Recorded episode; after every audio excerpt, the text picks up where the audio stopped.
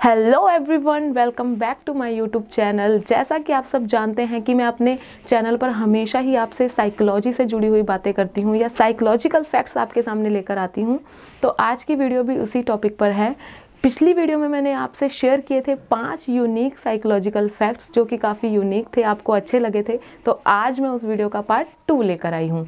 तो हम अपनी वीडियो को शुरू करते हैं और हम बात करते हैं आज के फैक्ट नंबर वन से।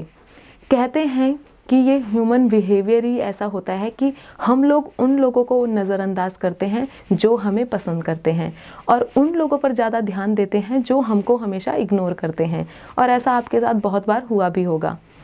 बात करते हैं हम फैक्ट नंबर टू की।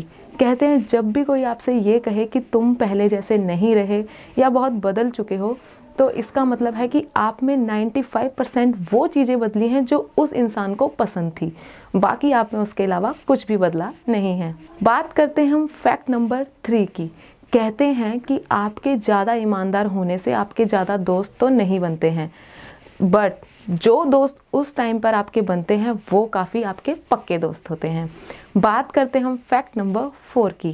कहते हैं कि जब हम किसी ग्रुप में बैठ के बात करते हैं या किसी ग्रुप में कोई भी बात करते हैं तो उस टाइम पे 80 प्रतिशत लोग हमेशा उस ग्रुप में यही बात कर रहे होते हैं कि उन्हें किसी न किसी से शिकायत होती है।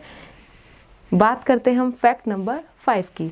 स्टडी से पता चला है कि आप जब अपना मोबाइल खो देते हो तो उस टाइम पे जो आपको घबराहट होती है, वही वो घबराहट सेम वैसी होती है जब आप मौत के नज़दीक होते हो, या आपको लगने वाला होता है कि आपकी मौत होने वाली है। वो ही घबराहट आपको सेम उस टाइम होती है जब आप अपना मोबाइल खो देते हैं।